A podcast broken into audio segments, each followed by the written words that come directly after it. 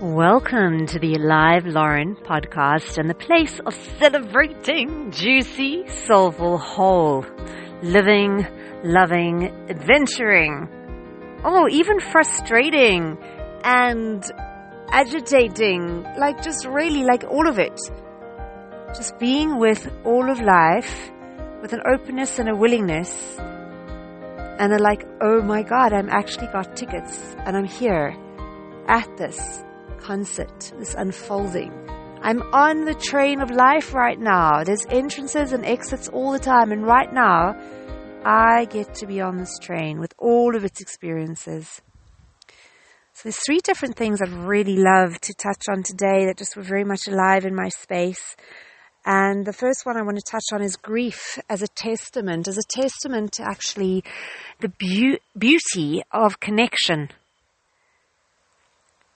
because so often it's I had a recent situation where um, somebody I know they live in a building and um, a friend of theirs has someone in the building that they're close friends with has got a cat that's journeyed with her for many years and Shane's cat hasn't been too well and it eventually got to the point where the vet suggested you know it's really in a lot of pain to bring it in to be put to sleep. So my mom um, it's actually so um, the person in the building actually contacted me asking, you know, I don't know what to say to this friend of mine. And I actually shared the quote from Rachel Naomi Remen about sometimes, you know, our attention and a loving silence has got far more ability to heal than the most well intentioned words. That sometimes it's actually not about saying anything. It's just about being there in presence to hold space for another person when they're when they're in pain or in grief.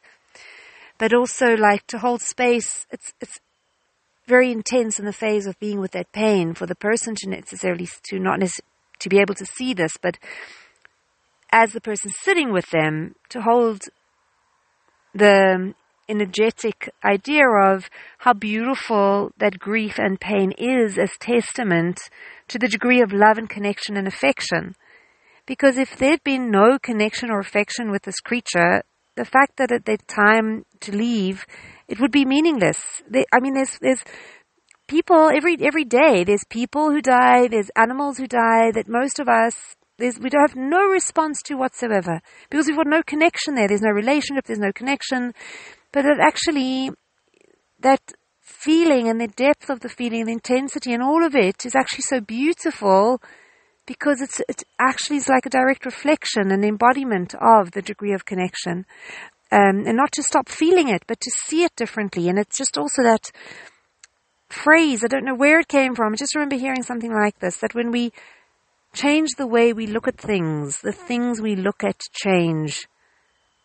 So it's still that the pain is intense and it's everything that it is, the grief.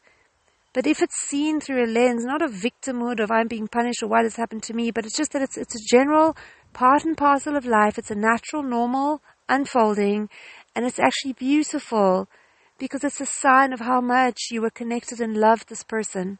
So to see it through the eyes of beauty. And it also what came up for me was just this idea of you like when you have a train, like imagine I just remember, oh, my gran, when she was alive, she always wanted, there was a particular train that I think went from like Johannesburg to Cape Town. I don't know if it still ran. It was called like the Blue Train or something like that. It was like really expensive to get a ticket, but it was so beautiful and it was like luxurious and there was the best food and the best cabins and this beautiful scenic route. So it didn't matter how long it took to get there because it was just so beautiful to be on this train. So I was thinking like, that we are on this train journey of life. Whereas imagine that as in as you're alive, as you're born, you enter. It's like the stop where you get on the train, and then you're on this amazing train with all the functionalities and this five star amazing experience, but it's an amazing experience at everything. You know, just like when people go see Romeo and Juliet and it's a devastating tragedy, but if it's acted well, it's well performed, people come out like you heaving crying, but you're phoning a friend to tell them, oh my god, you gotta go see this, you gotta go see this. But you're like, been sobbing your eyes out because it's for there's beauty in all of it.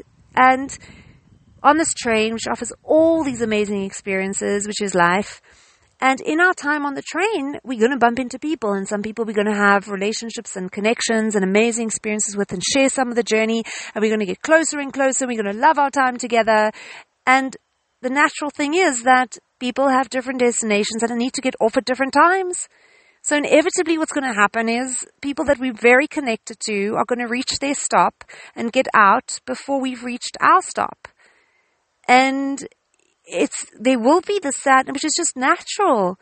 But it's also like to be mindful that we're still on the train, to allow the time for the grief, but also to still honor the journey. But because it's, yeah, that, that inevitably there are these entrances and exits on this train as we go. So that was the one element that came up for me there was just the power of presence, sometimes not needing to worry about the words and seeing grief through a lens of beauty and the sacred testament of connection. The other theme that came up for me was I remember hearing Marianne Williamson talk about uh, someone that she'd heard quoted that if something calls to you to be expressed, it's because there's a call from someone who needs to hear it. And I was thinking like also like how you have these tuning forks that when you set off one and you have others nearby, if it's the same like note, the others start resonating even though they, they're not physically touched, but they start also like vibrating. So it was almost like when there's someone who feels a need for something and they call out, it, it sends out almost like this resonance of that. And then when there's a call to express it, because sometimes there's a tendency to think like, why should I? There's so many other people in the space already doing it. You know, like a friend of mine was talking about ways that he sees the world and life and he's been thinking of writing a book, but then he thinks so many other people have written books on, you know, how to live meaningfully.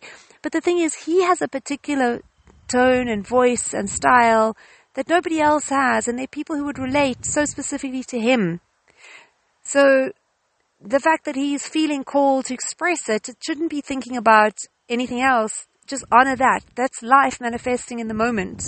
Um, and it came up today. I just had such a beautiful affirmation because there were two things. I, I don't know if I shared this the other day, and if I did, then it just needs to be shared again.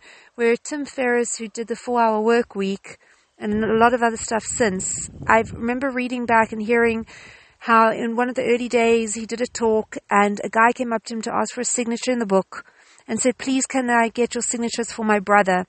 And Tim asked, well, you know, what should I write? Can I mention something specific? And the guy didn't really answer and it was a bit awkward and weird. And then Tim just did the autograph and the guy hung around and something like two or so hours later when everyone had cleared out of the event, he comes back and says to him that actually, you know, I said this was for my brother.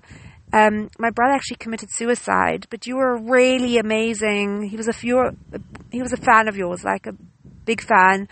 And you know, would you ever consider talking about mental health and depression and suicide? Um, because it's like here was this brother, he's saying, I'm going to take this, I'm going to put it in his room. Because he looked up so much to, to Tim. If Tim had spoken of that subject, possibly he could have gotten through to him in a way because of that connection, because all of us have a unique voice. And at that time, little did this guy know coming up to him that Tim himself had been battling with uh, friends suicides through family and friends, through educational um, institutions and people that he was at school with, and even himself with suicidal thoughts and and becoming very very close himself, and he was actually the perfect person to talk about it, but had a lot of shame and stuff associated. And here was life asking him. And then so when those little nudges and whispers come, not from an ego place, there's a differentiation as we live when you know when these whispers come through. So then also every second, like twice a month, there's a place I go where there's a beautiful sort of sacred community with a mix of some sharing relating to the sort of Torah Old Testament reading for the week. And there's some meditation and, and chanting. And the chanting, sometimes it's singing verses from like Psalms or certain things. And or sometimes it can also be just a tune, if it comes to mind, to be sung or given voice to. So it wasn't something that I planned beforehand. And also, I'm not somebody that naturally thinks I have, I'm, I'm not that comfortable, you know, just like sharing my voice. I, I feel like I enjoy singing quite like on my own. But like, yeah, I don't think I necessarily hold a tune to the best standards. But as we're all sitting there and my eyes are closed and there's always an invitation in the lull between if something calls to you. And I've never before done it. And today, my son and I had been at an event two weeks ago, and there was this tune from um, Fiddler on the Roof, which my gran used to love. And in the moments of the lull between, in that event that my son and I went to, that tune was used for um, singing some other like Jewish text. And I said to him, "Oh wow, it's kind of amazing. They took that tune and it was really beautiful, and they use it for something else." So I didn't know how to use it for like one of the psalms, but it just came up for me, and I honored that nudge, and didn't think about whether my voice is good enough to hum or sing out loud. I just did. And I did it to the best of my ability. And then some people who were familiar with it, I just did like the first sort of opening lines and cycled through it. And other people joined me without the words, just the tune. And then I hear kind of a little bit of like soft crying from the person next to me. And in the circle sharing afterwards, she shared how her mom, who she didn't have the greatest relationship with and was a quite a difficult person, when she was a little girl, would sing that song to her. And it was really significant because for her mom to kind of connect to softness and actually sing to her was something really significant. And it was a beautiful memory to come up. And also just reminded her because for many years it was very difficult with her mom and her mom in her 80s decided to change and change in the way that she related to her and her kids. So her grandchildren her the mom's grandchildren, this friend who was sitting next to me, her children could see that even in your 80s, someone can change and can improve quality of relationship. And there was again this testament to when something calls to be expressed, obviously that memory of her mom and that positive, that kind of reaffirming warm light was calling to be felt. And how interconnected we are that just by not tuning in, just giving way to any like stupid ego thoughts of that would have hindered me from doing it, just honoring that nudge in the moment was significant to somebody else. Oh, so, and the last thing, I know I'm already on 11 minutes, is just a short one on again turning frustration and irritation into gratitude and appreciation.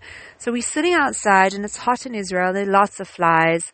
And at one point, then the lady who's hosting says, you know, I'm, I'm sure that the heat and the flies are disturbing to everybody, so we're going to move inside. As if there's air conditioning closed, so there are no flies and it's cooler. And I was thinking, as I was sitting there with these flies, with this theme, because currently we're doing chapter 11 of Untethered Soul, which is that pain is the ticket to freedom. The price, the price to freedom. And just the idea that everything, so pain can be broadened to uncomfort. You've got varying degrees.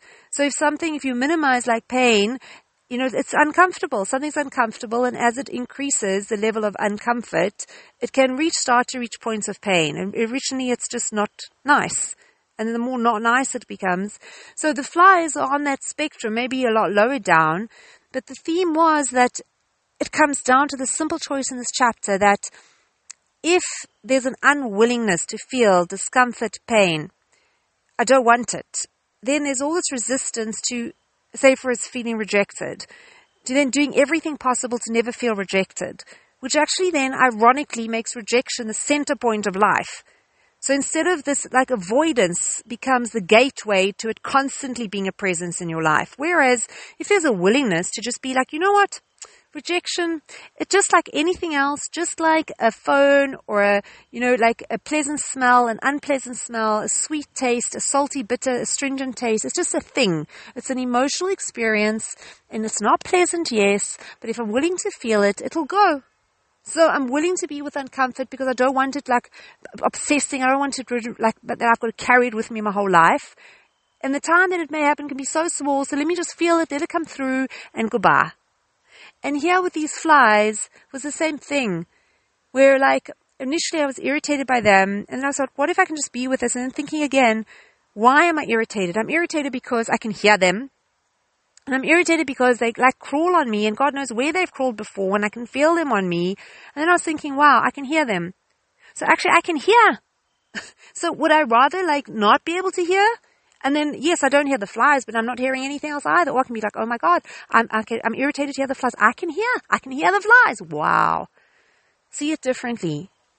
Everything, when we, things we look at change, when we ch- see it change the way we look at things, the things we look at change.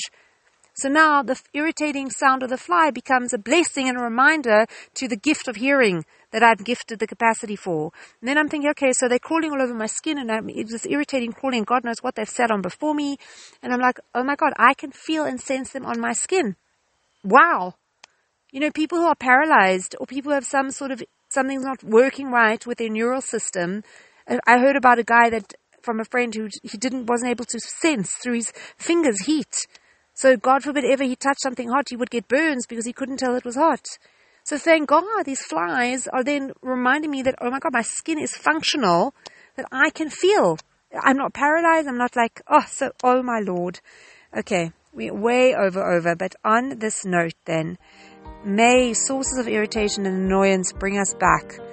May they be actually nudges, beautiful reminders to appreciation and gratitude for the exact thing because of the, the means that we're picking up the irritation to remind us that, oh my God, I have the capacity to hear this or feel this. Thank you. And when things whisper to us, may we trust in our interconnectedness that someone is calling.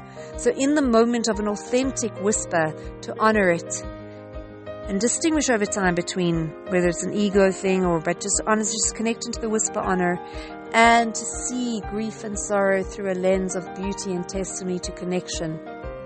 Mwah! Happy adventuring, precious heart. Until we meet again.